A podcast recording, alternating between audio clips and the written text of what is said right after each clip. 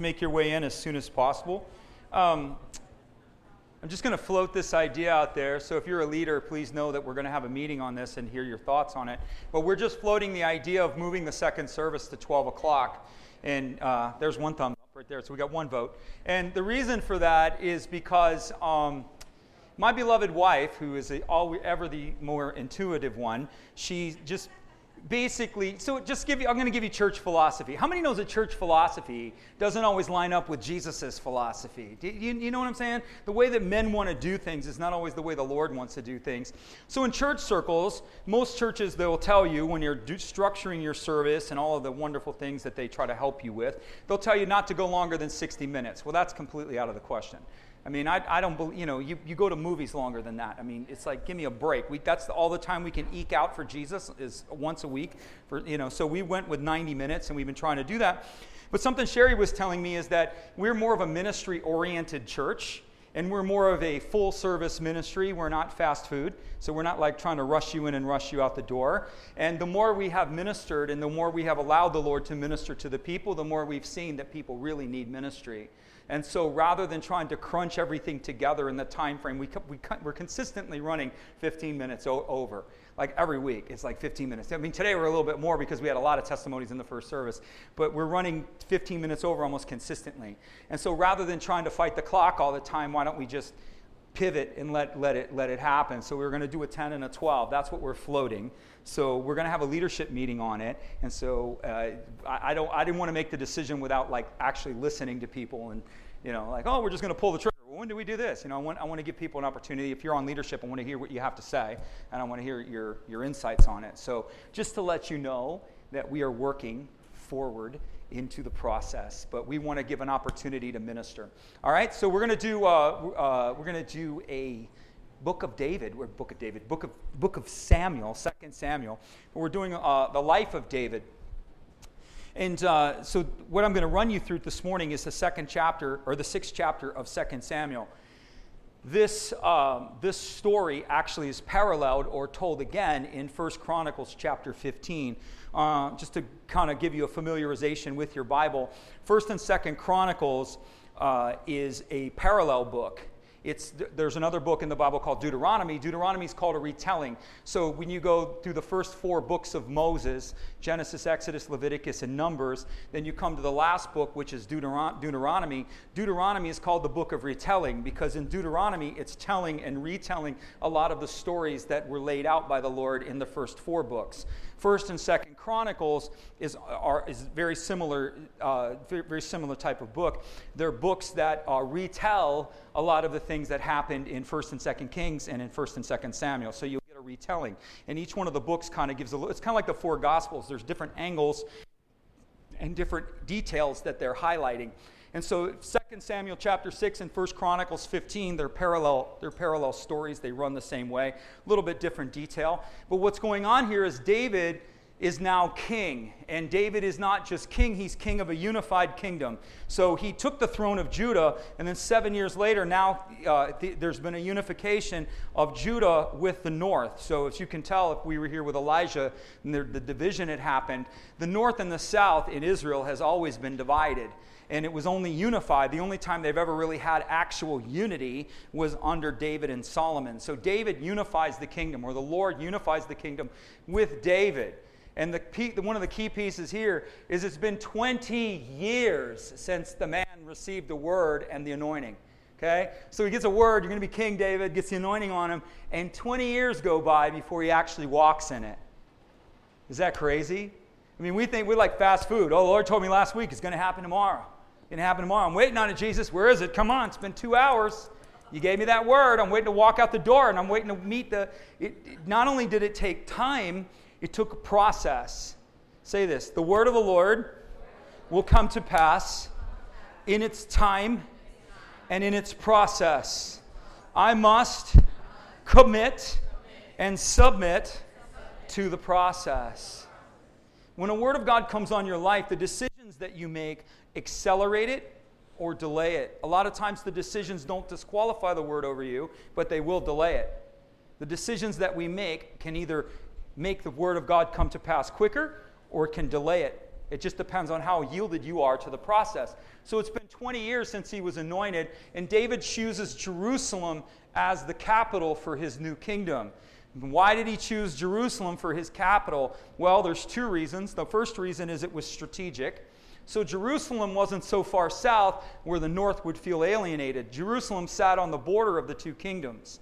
And so Jerusalem was kind of a neutral place for the two kingdoms to come together. So there was a strategic idea going on here. And then there was a prophetic idea. There's always something prophetic. If we're talking about the Bible, there's prophetic. And so there's a prophetic fulfillment as well in Genesis, as God began to deal with Abraham, Abraham is the father or the bloodline, the forerunner of the Hebrew people.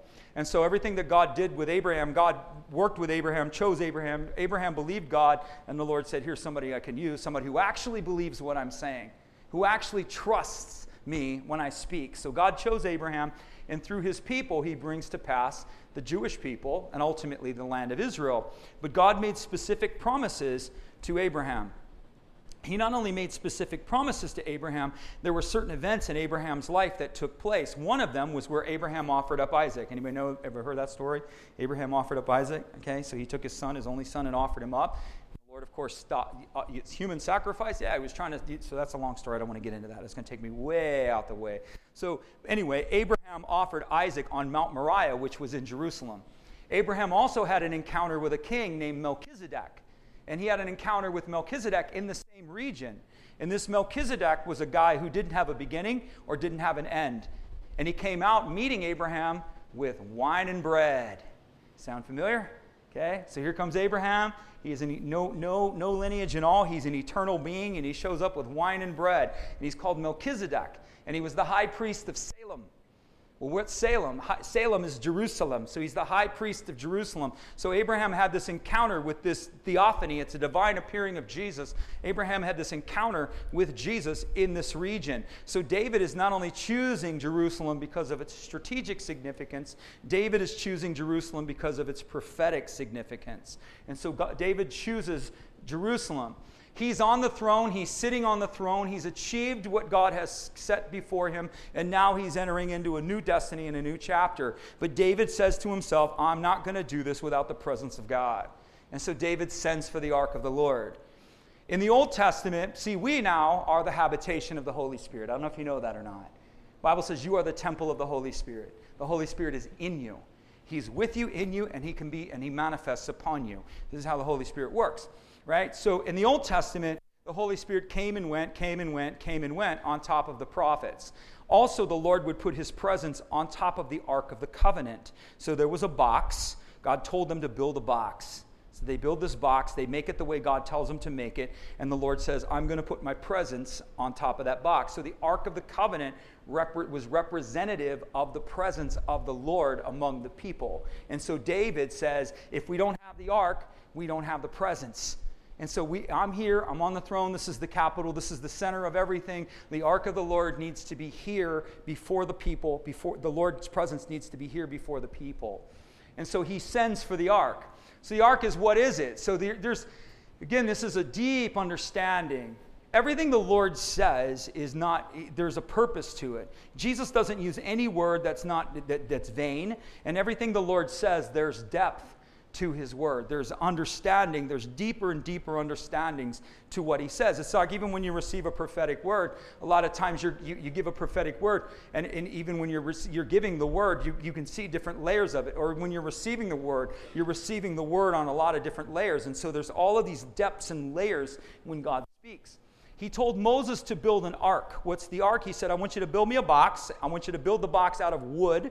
I want you to overlay the, wo- the box with gold. So, this wooden box made out of a specific wood, overlaid with gold. And into the box, I want you to put the tablets of the law or the word of God. Into the box, I want you to put the manna or the shewbread, the manna that he fed the people in, in, in, the, in the desert. And I want you to put the, the, the branch or a, a uh, symbolic of, of, prophetic. It's this almond branch that budded. I want you to put that in the box as well. Then I want you to put a lid on it that's pure gold. No wood in the box. Everybody say this. No wood in the lid. So God, so Moses builds a box. So here I'm going to get you into some symbolisms. Wood in the scripture is a, is a prophetic significance of humanity. Okay? I don't have time to build it out, but just trust me. You don't have to trust me. You can look it up for yourself. But wood is symbolic of humanity. So God is saying, I want you to build a box. I want you to be wood, and I want you to overlay it with gold. What he's indicating is that humans, overlaid with the glory of God, carry, are to carry these things. We are to carry the prophetic significance of God. We're to carry the provision of the Lord, the, the manna that comes down from heaven. We're literally to carry heaven on earth. And we're also to carry the word of God, which were the tablets. So that was the symbolism. Man was to be over or was to be covered with the glory of God and was to carry forth the things that God had put in him. That's who the believer is. You are humanity covered with glory. That's who you're supposed to be. This is who we are. And we're to carry his word. We're to carry the prophetic significance, and we're to carry the bread that comes down from heaven. We're to carry his world into ours. You may not have to, you may not be able to understand what I just said to you, but th- those are facts nonetheless. Then the lid was to be made out of pure gold. And the reason that it was to be made out of pure gold because the lid was called the mercy seat. And God says there is no humanity in mercy. Mercy is a divine act. Mercy comes from the Lord and the Lord alone. That's why. So we have a box with wood overlaid. Well, why wasn't the lid overlaid? Because the lid served a different purpose. Man covered with God's glory and overarched and overshadowed with mercy. Man holds this position because of the mercy of God. Man stands and carries forth these things because of the mercy of God. Not because of human works or human righteousness or human deeds. God is the one who crowns you. God is the one who crowns me. God is the one who crowns you. You have you are called into the kingdom not because of your beauty, your wonder, your intellect, you're, you're perfect or broken or whatever life that you brought forth, none of that qualifies you for the kingdom. What qualifies you for the kingdom is the mercy of the Lord. And you have embraced it and received it. So you're qualified not by you. That's why it's what's wonderful about it. You didn't give it to you, so you can't take it away. You didn't earn it, so you can't lose it. The gifts of calling a God are without repentance. What he gives, he doesn't take away. So you're covered with mercy and his habitation is there. So they were to take this ark and they were to carry it forth with them wherever they want. It was literally the center of God's presence and the center of worship. It was also called the Ark of Testimony. It was hidden behind a veil. Why? Because at that time, man had not man was still in sin, righteousness had not come, and so man was not allowed to look upon the glory of the Lord. If you remember the story in Moses tried to look upon the Lord, and the Lord said, You're not going to see me, I'll let you see, I'll let you see the backside. As I pass by, you can look on me from behind, but you're not going to see my face. Because man had not been redeemed, man had not been brought forth. Jesus ultimately, we beheld his glory. The glory is the only begotten of the Father, full of grace and truth. Jesus is the face of God. Jesus is the perfect theology, and he's the perfect reflection of the nature of God.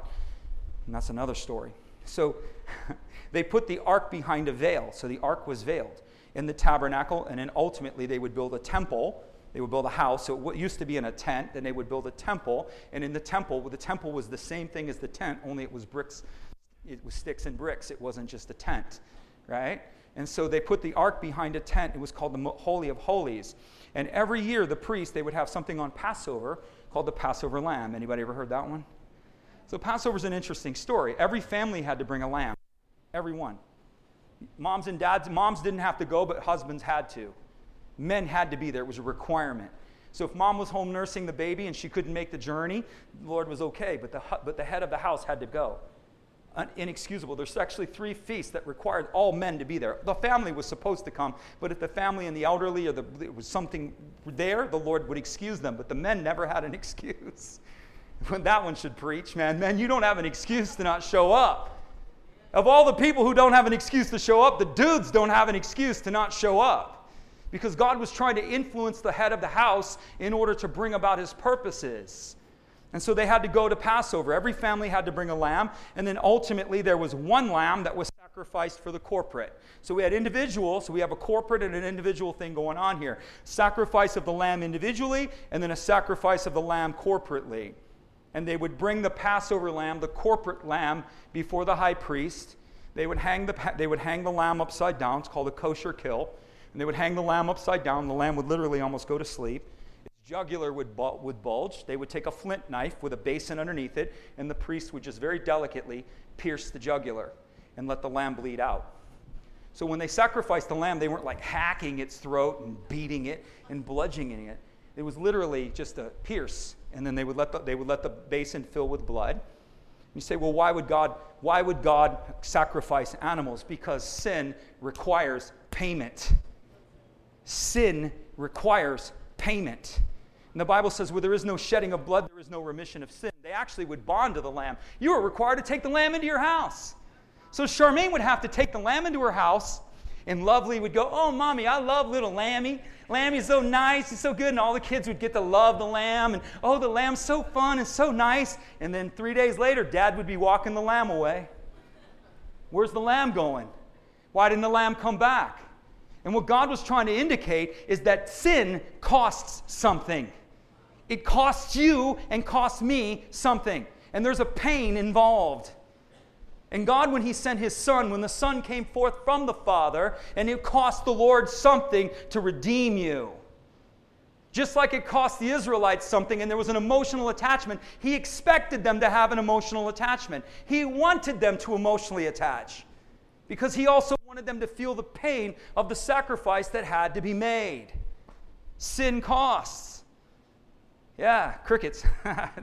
so they would pierce the blood. The blood would fall into the basin for the corporate lamb. The high priest, and only the high priest, would take the basin of the corporate lamb and he would go through the veil. And he would make atonement, not individual atonement, but this was a national atonement. This was an atonement for all of the, all of the people. He would go before the veil in front of the ark, the only time he was allowed to do it, once a year. He would dip his finger in the blood and he would strike the ark with the blood. He would sprinkle the ark, then he would go, he would burn incense. There was a couple things he was supposed to do, and then he would go back out through the veil. He wore bells, and they put a rope on him. Because if the priest wasn't sanctified and he went into the presence of God unsanctified, he would drop dead. And so they have guys out there holding the rope, and another dude listening at the veil. You still hear bells? Yeah, he's still alive. Ching, ching, ching, ching. Ching, ching, ching, ching, ching, ching, ching. Ching, ching, ching. And if they heard a, if you heard him hit the floor, then they just pull him out and he'd be dead because they were required to sanctify themselves. You can't come into the presence of God. You must be sanctified. So why people go, oh, when I get before God, Lord, I'm just going to tell him. Well, you're not going to say a word, dude. Without Christ, you will say not a word. You will be silent before him, and you won't even be able to speak if you die without Christ. You will stand before him, but you won't be able to get word out of your mouth. You're not going to sit there and reason with Jesus and talk about all your merits and how wonderful you are. There is no atonement. There is nothing. You will not be able to come before his presence into redemption or into his kingdom without blood on your life. And so when the unbeliever goes, Oh, I'm just going to reason with God, I heard that so many times. Oh, I'm just going to get before the Lord, and the Lord's just going to. You're not going to do nothing, dude. Your bones are going to give way, and you're going to be shaking, and every part of your being is going to shake. I can assure you. Because of his glory. Spirits create atmospheres. When a spirit is in the room, there is an atmosphere. That's why the Holy Spirit's in the room and there's an atmosphere. When you're before the Lord in that case and you go before the white throne of judgment, we go before a rainbow throne. We go through a, a throne that says, What is a rainbow? It's exactly what it is it's covenant, it's joy, it's peace. You know, it's fun. We go before the, the, the Christian goes to the fun throne, right?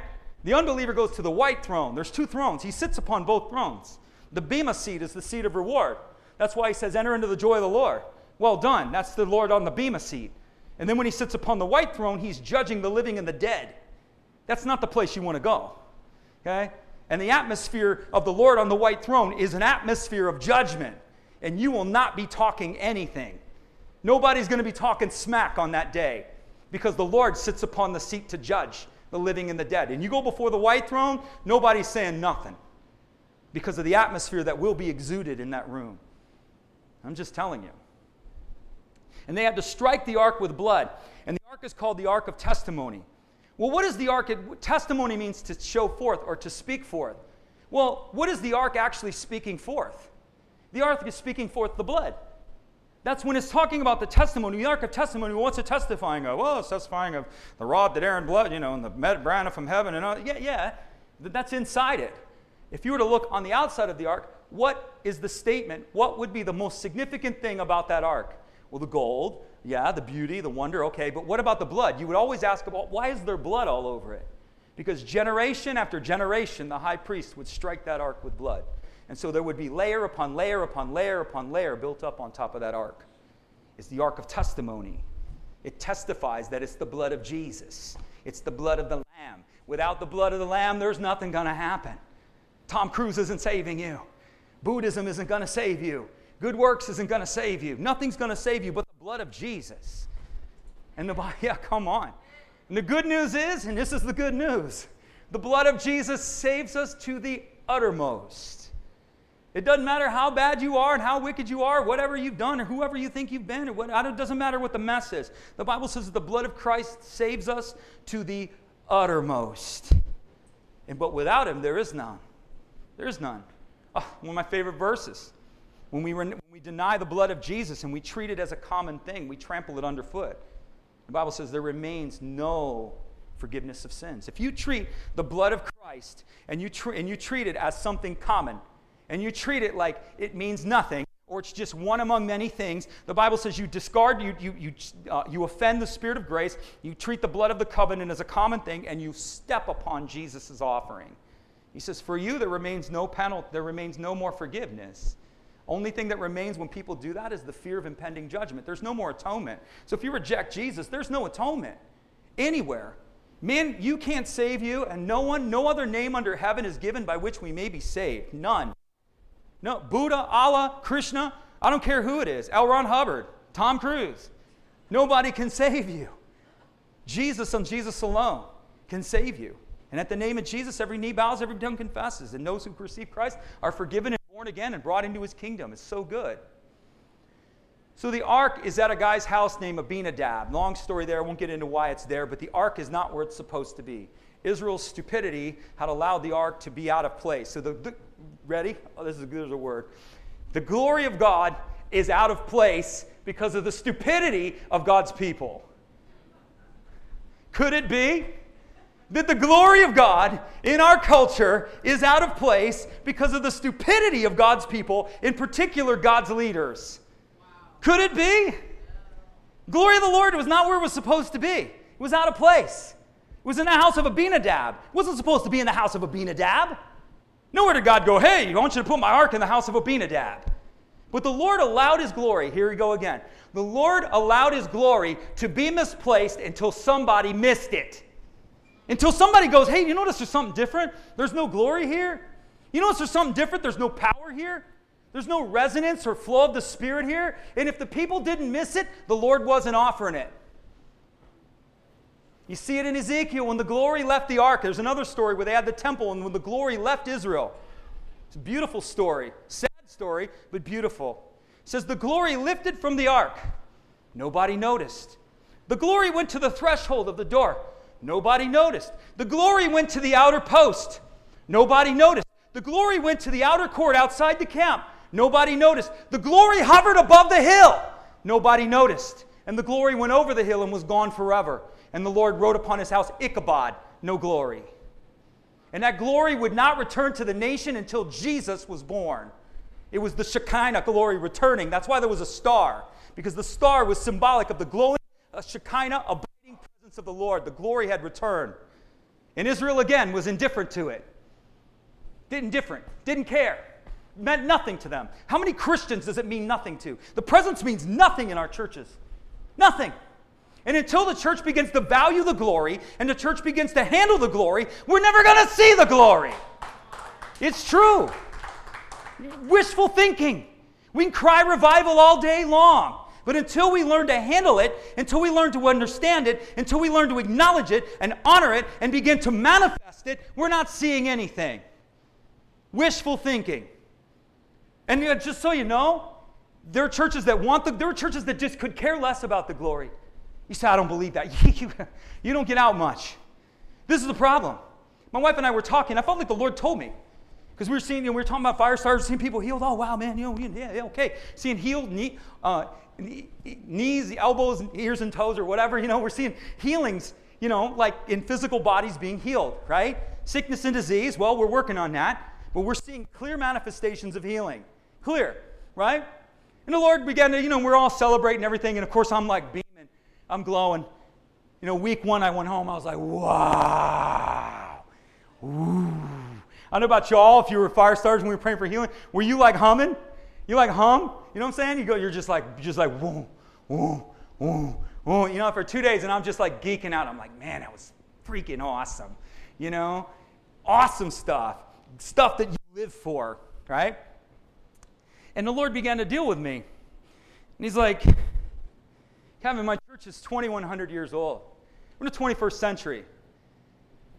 So let's just get this straight. We're 2,100 years old, and the church itself cannot manifest power in scale. Is that a problem? We're 2,100 years old, and we cannot manifest power in scale. That's a problem. What's a problem? I was telling Carmen, I said, what should happen is when people are sick, they should go look for a Christian. They should go, hey, Carmen, hey, here you are. You know, hey, I got this thing going on. You know, I know you're a Christian, and you know, and I don't know what you guys do, but I know you pray for the sick. Would you pray for me? We shouldn't be going to doctors and physicians and oh, I got to fly to the Cleveland Clinic. The faith that we put in doctors is unbelievable. Unbelievable. And you say, what are you saying? We shouldn't go to doctors? That's not what I'm saying. Jesus doesn't have a problem with doctors. He's got a problem being what? That's exactly right. Good crowd. Love you. Good, awesome. That's the issue. Coming to me, my grandson's born, all this stuff. They're like, oh, he's got platelet problems. Boy's got platelet problems. We got to, you know, there's platelet problems, platelet problems. We got a problem with his blood. We got a problem with his blood. I'm just like, listen, we're not of this world. Wrong answer. That's not the issue. Not of this world. I'm going to put the blood of Jesus in him right now, and there's not going to be any blood problems. Two days later, oh, he has no platelet problems. Oh, everybody's like, we're all freaking out. Oh my gosh. You know, and everybody's going natural minded, natural minded. And Sherry and I are looking at each other, and I'm like, not going to happen. Not going to happen. Like, let's just be very clear here. We are not of this world. That is not my inheritance. That is not mine. I'm not receiving it. I put more faith in you. We put more faith in the word of a doctor than you do in Jesus. What does the Lord say? Does the Lord say he has a platelet problem? Then there's no flipping platelet problem. I mean, this is, we got to wake up to what we are. I mean, seriously, this is a problem. We're, we're of no effect. That's why the church, I tell you, that's why the church is trampled underfoot. He said, if you lose your Savior, you're good for nothing and to be thrown out on the street and people are going to trample on you. Oh, we're just being persecuted. No, we've lost our Savior. We're being trampled on because we're not cities on a hill. We're being trampled on because we're not the light of the world. We're not living towards our destiny. Now, well, they're just persecuting us. It's just getting really hard out there, Pastor. Let the salt come forth. Let the light shine. Let the glory come forth. Hunger for it. Learn to handle it. So, what they did, they built a man made cart. They put the ark on a cart. So, they're driving down the road. David's like, Woo, gonna bring the ark back into the city. Mm, yeah. Arks, the oxen are walking. Was in the house of Abinadab. Abinadab had two sons, Ahio and Uzzah. They were Levites. This is important. We'll come back to that. As the ark journeyed, the Bible says the oxen stumbled. Never said the ark stumbled, it said the oxen stumbled. And so Uzzah said, Hey, I think I need to help hold steady the ark. Uzzah touches the ark and drops dead. That's hard, right? You know, we here read that and we're like, wow. David had the same reaction. It's like, who can deal with this God? The problem here is this. Next slide. He sends it to Obed Edom the Gittite. I'll come back to that. Uzzah was a Levite. Levites were directly in charge of handling the ministry of the Lord. Uzzah should have known you don't put the ark on a cart. That is not the way the Lord said, My glory will be carried. And so Uzzah was a person, more than likely because he was a descendant of, e- of Eli, he should have known how to handle the ark. He should have known how to handle glory. Christian, you're a priest before your father. Did you know that?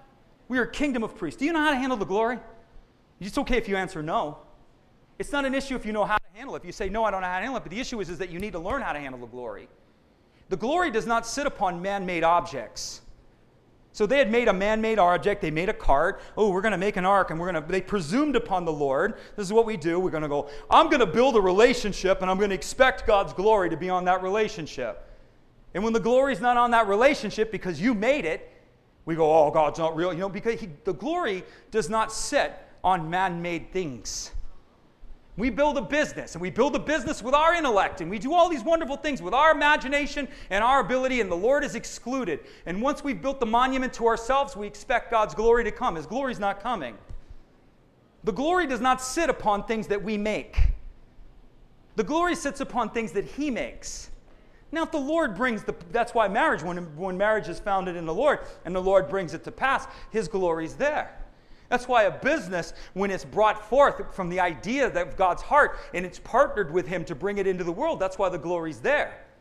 I'm trying to show you why the glory isn't there because probably you made it. You're putting the ark on a cart. You mean to back up and dismantle the cart and go, wait a minute, Lord, I'm sorry here, I'm building something wrong. You know, show me how to carry this. I need to build this in partnership with you, not against you, not away from you. So it's partnership. Marriage, children, family, work, business, all finance, all of these things are partnership. I see with people with money all the time. They handle their money any way they want. Any way they want. And they wonder why there's no glory on their finances because they handle it any way they want. Any way they want. You, mean you're saying, put the glory on my money, Lord. Put the glory on my finances. Get it off the cart, Kevin, and I'll put my glory on it. Do it the way that I said and I'll put my glory on it. His glory is not on what you make, people. I'm just sharing it with you. I'm giving you truth. I'm telling you why the elephant's in the room. You know, a lot of churches don't want to talk about what the elephant's in the room. This is the problem. We're, we're, we're doing things out of, out, of, out of alignment with what he said. The ark was to be carried upon the shoulders of the priests. The ark does, the, the glory does not rest upon man made things, the glory rests upon his people, his priests. And if you really want to get technical, it's a representative not just of Jesus, but of his church. The government shall be upon his shoulders. So, not just that Jesus bear the government, but the government of his people is in the church. We carry the government of heaven. Did you know that? We rule and we have authority. You rule and you have authority. That's why the devil is always trying to get you into partnership because he can't do anything to you without an agreement because he doesn't have authority. You have to give it to him. He didn't have authority, Adam had it. He had to get Adam to give him his authority before he could do anything. It's the same in the life of the believer. The unbeliever, all bets are off. So if you're not in Christ, all bets are off. Good luck. You need to get into Jesus. But to the believer, what he's trying to do is get you into an agreement. He's trying to get you to agree that there's platelets in that boy's pro- that boy's got platelet problems. I'm not agreeing with that. No way. Not on my watch. He's trying to get you to agree that nothing's ever going to change.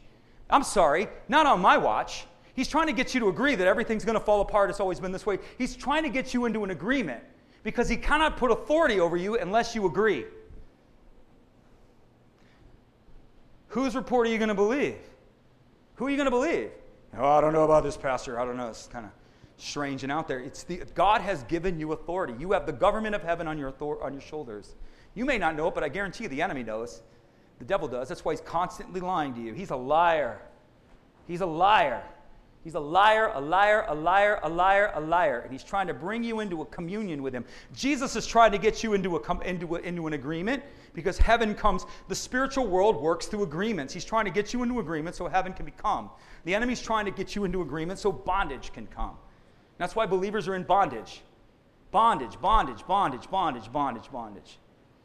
I was watching this show on, uh, I shared it a couple weeks ago, just on this whole thing with uh, this guy had, uh, I think it was bipolar. And so it was a story of this guy's life, and, and I wanted to watch it, and I wanted to see and why, you know, okay, the guy's bipolar. And I wanted to tr- try to understand is this spiritual?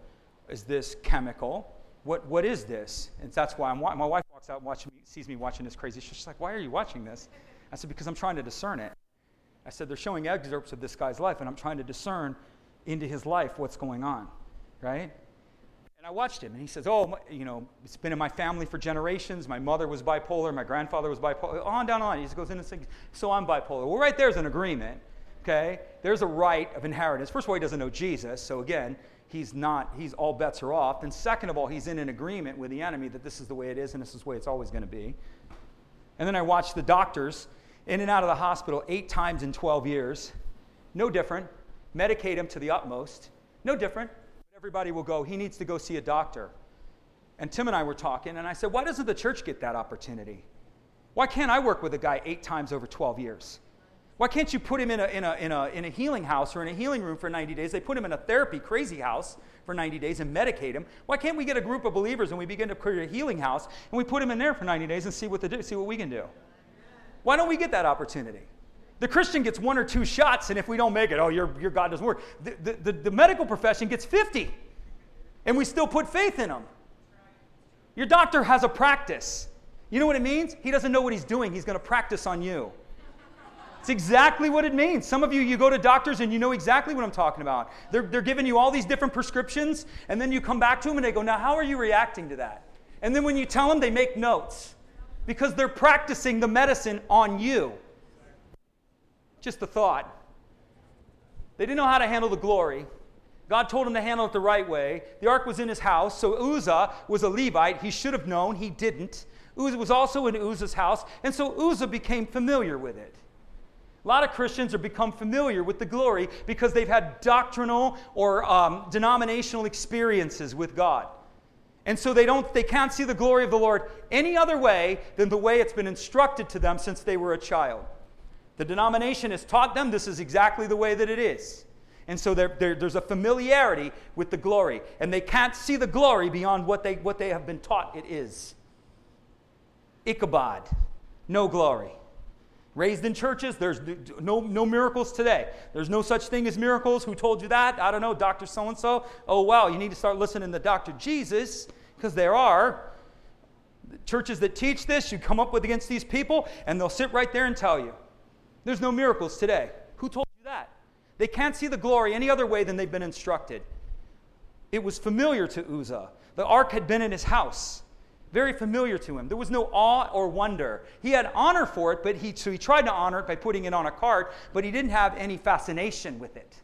He didn't have any wonder with it. We're called to step into wonder, into the awe of God. Awesome. We're called to step into everything's possible. Anything's possible. We're to live by another realm, not the realm of the earth. And a lot of times people can't handle the glory, they don't understand the glory because they see it in terms of what they've always known. Raised in a denomination, raised in certain things, raised with certain mindsets, taught certain things.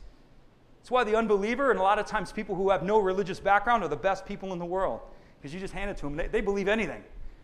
They don't have denominational filters coming up going, wait a minute, I was told there is no miracles. I was told that if I speak in tongues, I need to be careful because that might be a demonic tongue. Who told you that? Who told you that? It's true. Oh, I don't know. That's demonic. We had a guy here, he was from a Baptist guy. One of the last times we prayed for him, remember, I don't know if Hank, you remember that guy? The guy was sitting over here, came up here. He was a Baptist dude. Didn't know anything about spiritual stuff, but he's just trying to come and hear it. Comes, dude, right out of the gate, bam, starts speaking in tongues. He goes back, speaks to his pastor's pastor, said, That's not of God. Last time I saw him. You just encountered glory. But some, you had a familiarity and somebody told you it wasn't of God. Did Jesus tell you it wasn't of Him? No. I don't know if you get what I'm trying to say here. they honored God, they honored the, the glory in a way that seemed right to them. They give it to Obed Edom. Obed, the word Obed means honorable servant. So David gives it to this dude who's an honorable servant. Edom means red, which, which the, the tradition is, is that he blushed. So when the Lord honored him with his presence, Obed blushed. So he became Obed the Red or Obed the Blusher. He was a Gittite, which means he lived in the land of Gath, which means he was a Levite ministering in the land of Gath. He too was a Levite. So God put it back, David put it in the house of the Levites. Obed Edom's house becomes blessed. Checks are in the mail at Obed's house, man, because the glory's there. Serious. Obed knew how to handle the presence. Obed knew how to welcome the presence. Obed knew how to honor the presence within his own house and around him. And it's just blessing everywhere. The rabbis say that every woman in his house conceived because it was a mark of fruitfulness. That his daughters, his mother, you know, everybody's having babies. David hears of the blessing going on in Obed's house and he gets jealous. Nothing wrong with about being jealous for the right things. Bible says, earnestly covet the best gifts. Be jealous of the best gifts. You see somebody with a prophetic gift and you go, wow, that's awesome. Man, I honor that. I celebrate that. Lord Jesus, I want that. I want some of that. You know, he's going to tell you, I'll give it to you, but not the way he carries it. I'm going to give it the way you're designed to carry it. So I'll give you the same thing, but it'll be unique to you. We should desire what is right. We shouldn't get, oh, I can't believe in him. We make icons out of, oh, you know. It's a big thing. Church constantly, we constantly move towards rock stars. We should honor our leaders, look up to our leaders, respect our leaders, draw from our leaders, but we should never esteem the leader as if it's unattainable to the believer. That's where the problem is. This guy may be further, or this person, this woman may be further along than you, but it doesn't mean that you can't go there. And it's true. It's true. The, all of the disciples were invited to Jesus' chest, only one went there. Some of them wanted to sit close. Some of them were good, just good to be in the room. One said, I want all in. I want to go all in. You can go all in. Church has this, this, this crazy, like, we, we hold these guys up as if they're like just so, they're just anomalies. They've just, this is an epiphany. This guy just appeared from heaven. He translated beyond the veil and just showed up. I mean, you watch these guys, they practically we worship these prophetic teachers like it's crazy. If we, or we worship healing, healing, people that manifest healing. Instead of worshiping them, we should learn from them. And instead of them invoking worship to themselves, they should teach the people. That's the, that's the obligation. The obligation is not to receive worship. There's one rock star, and his name's Jesus. Okay? I'm not the rock star. Bible tells me, as freely as I've received, freely I give. As I have shown you, you show them. That's what it tells me. And that's what we should do. Obed's house was blessed. David calls the next slide. David calls the Levites together because David knows, man, you Levites are the, you priests, you're the ones who are supposed to know how to handle the glory, aren't you? And let's just put this in church context. Christian, we're the ones who are supposed to know how to handle the glory, aren't we? we're the salt of the earth, not the salt of the whole earth. We're the answer, man. We, we are. So I don't know. It, we are. David made a mistake. He missed an opportunity. Here's a word for you. Some of you in this room have missed opportunities. David didn't beat himself up because he missed an opportunity. So stop beating yourself up because you missed an opportunity. David had an opportunity. He did it the wrong way. He screwed up. He said, Wow, I did that wrong. What David did is he backed up and he course corrected. He said, Okay, that wasn't the right way. Let me back up and find out what the right way is. And he went again. That's the right thing to do. He brings the, uh, the Levites together and he tells them, He says, Listen, you all, and here's, I feel like it's like right into us. You guys need to sanctify yourselves. You need to set yourselves apart and figure this out. That's what he told them. Sanctify yourselves and figure out why we couldn't bring the ark in. Why the glory, we couldn't move the glory. Why, why can't we move the glory? when we're allowed to move the glory, why can't we? And so they came back to him. They understand how to do it. We're going to carry it with the poles. We're going to do all this stuff. David's like, right on. We're going to do something special. He tells them all. There's like 200, 200 priests in front of him. He goes, Do you sing? The guy says, Yeah. He goes, I want you singing in front of the ark. Do you, do you play any instrument? Yeah. Okay, I want you playing in front of the instrument. Whatever you do, I want you to do it. And if you don't know how to do it, I want you to find something to do. But I want joy and I want celebration going on before the presence of the Lord. And what he told them was worship isn't an option.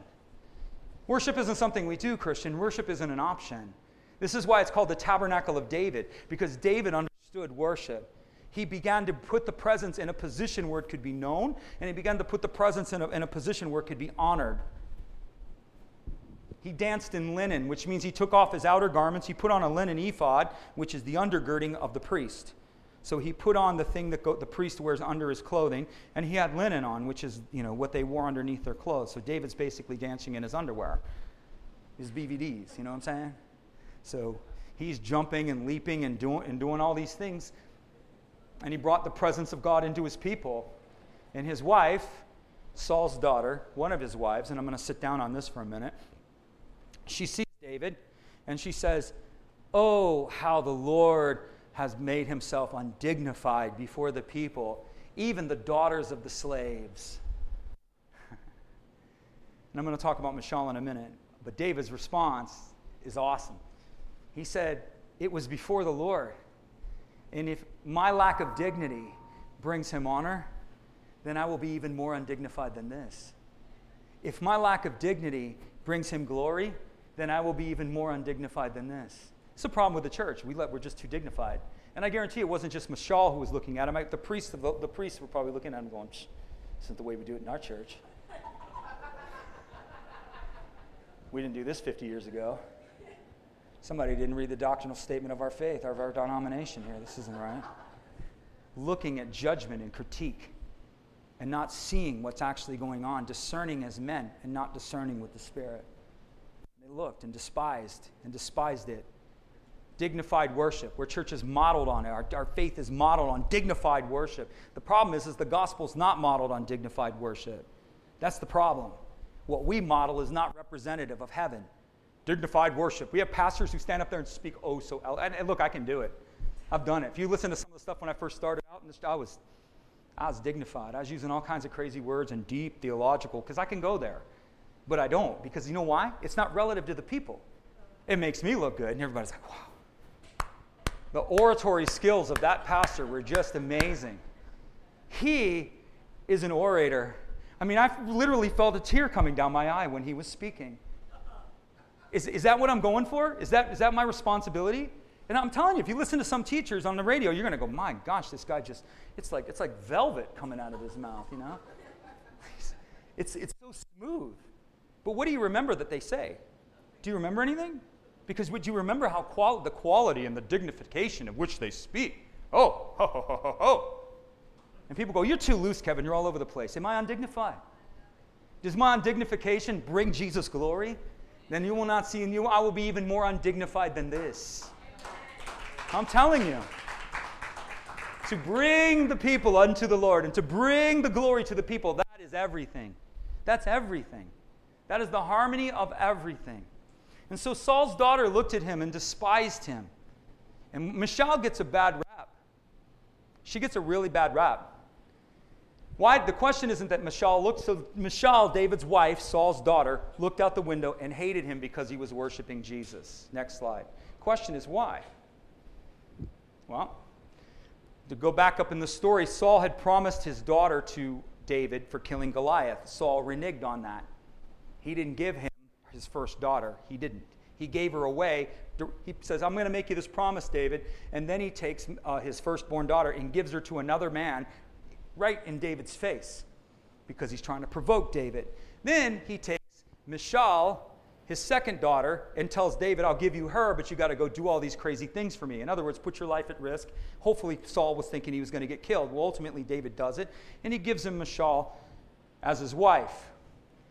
David had several wives. The Lord never allowed him to have several wives, but he did, and it was a problem for him. And the reason that they married, okay, so I, I said first service, I don't know why you would want more than one wife, guys. I, you know, I got enough problems. No, I'm serious. I got enough challenges. I don't have problems. Challenges with my own, with one. of all of David's wife, there was only one that said she loved him. Only one. And the Bible says that Michal loved him which to me understood the understanding is that David meant something to Michal. It never said Abigail loved him, never said Bathsheba loved him, never said that any of these other people, all these other wives that he had, loved him, but Michal loved him. So she meant something to him. When David was on the run, Saul took her from him and hid her away. David never went for her. David never risked for her. David never pursued her. And you say, well, of course, why would he? But he pursued Abigail. When his other wife was taken, David went and got her back. He pursued her, but he never pursued he never pursued Michal. Hmm. He risked for Abigail. So what's going on here is that Michal loves David. You mean something to me. She's jealous for his affections. That's what she is. She wants to spend time with him. I want to know, and here you go, guys. I'm going to give you a window into a woman right here. She wants to know that she matters to you, and she wants to know that she's special, and she wants to know that she matters above all other women. And all the women said, What? Amen. Okay, I got two. All right, that's I, less than I thought, but more than more than I needed. David didn't bond. David had a hard time bonding with people. You're going to see this portion of David's life where David was a very dysfunctional person and he had a very hard time being intimate with people. David had an intimacy problem. Some I would argue, no, he didn't. He didn't have an intimacy problem with the Lord, he had an intimacy problem with people. And what you're going to see as David's life trails through here is you're going to see one broken relationship after another because David did not know how to bond with people. David did not know how to be intimate with people and create relationship with people. And there's a lot of reasons for that because he came from a really jacked up home where he was, there's a lot of stuff. So he bonded with the Lord. There was an intimate bond with the Lord, but he had a hard time bonding with people. He was poor and intimate, and she was poor in communication. She had an expectation of David that she never communicated. She attacked him, she dishonored him. Rather than explaining to him what I need from you, she just pointed the finger at him. You this, you that, you never, you always. Ouch. She was too afraid to be vulnerable with her own emotions. She was too lazy to take the time to understand why she felt the way she felt. Very important. David needed to develop the emotional tools that were necessary to relate not just to his wife, but to his sons and to his business associates. And all of those people he had broken relationships with. All of them. He, had, he didn't have the tools to deal with people, he just didn't. And that's usually, guys, where the wife comes in. The wife is usually the emotional arbiter of the home.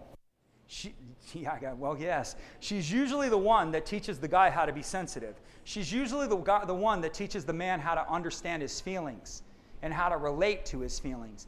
But if she's broken and she's not willing to be vulnerable and she's not willing to go to the place that she needs to go, she will never be able to bring that forth in her home. And so long as he remains aloof and arrogant and unwilling to allow his wife to actually minister to him and teach him something, nothing's going to change. So it's got to play on both fronts, right? Men don't want to be vulnerable because it makes them feel weak. And guys don't like feeling weak.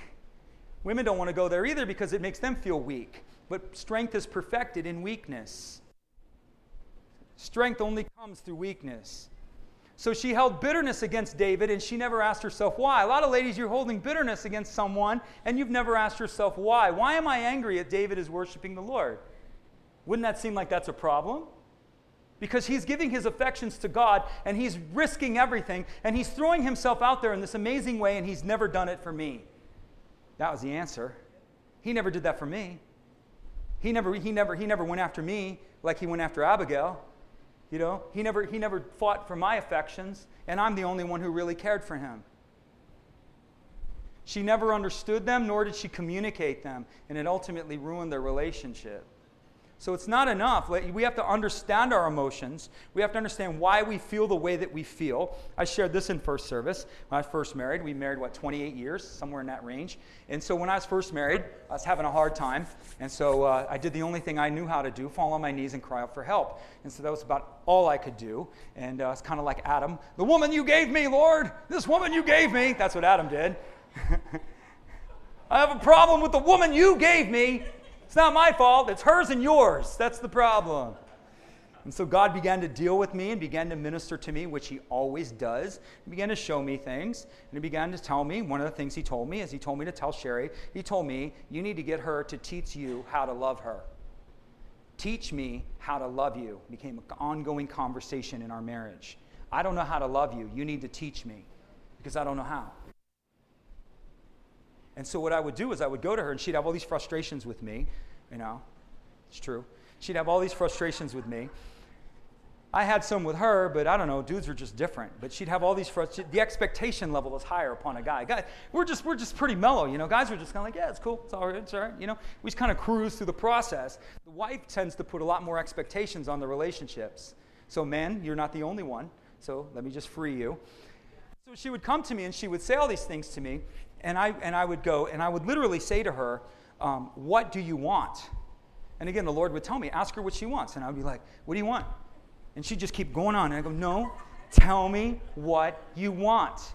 If you, I don't, you know, how in the world are you supposed to serve and love a woman when she doesn't even know what she wants? And she told me that. I go, What do you want? And I kept pressing, pressing, pressing, pressing, pressing. And she goes, I don't know. She goes, I don't know. And I told her, I said, Great. So when you figure out what it is that you want, you come back and tell me, and I'll do my best to serve you with what it is you're asking of me. And so she leaves. Three days later, she goes, Hey, I'd like to talk to you. Can we talk tomorrow? I'll be like, Yeah, okay, no problem. We'll talk tomorrow. So we go and talk tomorrow, and I'm sitting on the couch waiting for Sherry, and into the room she comes carrying a legal pad. she had a list. and she began to sit down and talk, take me through the list. And as she walked me through the list, I began to understand, and we began to actually have a constructive conversation about what was going on and her expectations and what she wanted and why she wanted them and what she, you know, and I would dialogue back with her, and we, would, we actually be, began to form a relationship, which is what it's supposed to be. But if the man is not willing to be tutored emotionally by his wife, there's going to be failure. If the woman is not willing to tutor herself in her own emotions, ladies, you have a way more ability to do it than a man does. Dudes are just kind of like, I don't know. How do you feel? I'm not sure. But if you give a woman enough time, she's going to, it's, it's amazing. Am I right, ladies? You can, if you, oh, you, it's true. Woman can step back and understand what she's feeling and why. It's just a gift. We don't, dudes, we're just kind of like, I'm mad. I don't know why. And I'm really good at it now because she's taught me. I'm good at it. I'm good at discerning emotion. I'm good at discerning situations because she's, I've been instructed. And, God, and the only reason I've been instructed is because she's allowed the Lord to instruct her. And that's kind of how this whole thing works. It's kind of like that's what ends up happening. Like Michal was hungry for David's affections. David does the same thing with his sons. He's going to do the same thing with his business associates. He does the same thing. He alienates them because he does not have the emotional tools to handle the conflict. If you do not develop the emotional tools to handle the conflict, failure is written in your future. If you're not willing to go to these places, ladies, and discern why you feel why, the way that you feel, and change your perspective and actually come into a constructive understanding of how to make it work and be willing to do both parties, it's not going to happen. It just isn't going to work. Guys, we go, we go off and when the woman is being whatever, when we can't, we can't, we don't have the tools to bond with her. We go off and bond with the dog. So we're bonding with the dog. And then the woman goes, I'm getting rid of that dog. That dog is gone. Well, what, did, what did Toby do? He didn't do anything. He didn't do anything. And she's subversively jealous of the dog because you're bonding to the dog and not to her. I know I'm sitting on your couch, but that's the way it is. So she had bitterness, never asked why. She had unspoken expectations. She under, never understood them or communicated them, and it ruined the marriage. Last slide.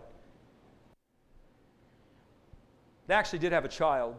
They said it's all that, that she, she never had a child, but what the Bible's saying is from that time forward, and this is Mishnah, Hebrew truth, or Hebrew commentary.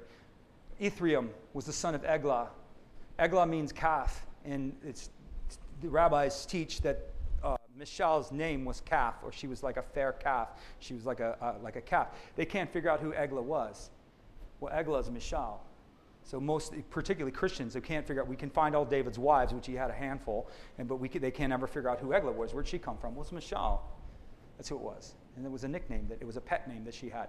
So here's the takeaway: honor, value, honor. Its value is to be placed upon His presence. Here's our takeaway: we're to engage the Lord, or honor God, and worship God, and value His presence on His terms, not ours. And here's a big one: worship is not optional. Not optional. Joy and freedom is not optional. And we need to develop the tools for emotional intimacy. Christians should be experts on relationships. We really should. We should be absolute experts on relationships. I'm not saying we don't have problems, I'm not saying we don't have dysfunctions, but we should at least know what we're doing. We need to develop commu- mature communication skills. Well, that person hurt me, I'm just never talking to him again. Can we grow up, please? Is that, is that possible that we grow up and not like, anyway, sorry. need to develop commu- mature communication skills. And here's another one any missed opportunity that you have had can be corrected. And there's your hope. Amen? So let me pray for you. Just receive.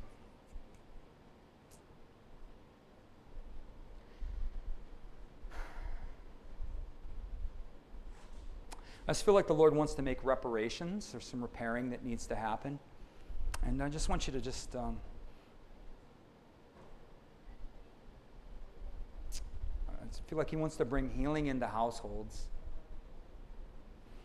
So if that hits you, I wasn't planning on this, but I just feel like He's poking me. So I just want you to open up your hearts and open up your households. Some of you, it's your house. I want you to see just you opening up the doors of your house. Some of you, you're offering the Lord your marriage. Some of you, you're offering God your heart in an effort to not only heal it, restore it, realign it, but make these things alive again. And so, just as you offer that to Him, I just want you to feel His presence come down over you. Just make it on. Just like if you if it's your house, I want you to just decide when to do it. I'm fighting it. That's why it seems so weird. I should just go with it. So I'm just going to go with it. I want you to hold your house in your hand if it's your home. If it's your marriage, I just want you to hold your marriage in your home. If it's your life, it's your heart, whatever it is, whatever you're offering to Him, I want you to hold it off to Him. Hold it out to Him in faith. And I want you to see the Lord receive it. He receives it, even if it's broken, messed up, everything.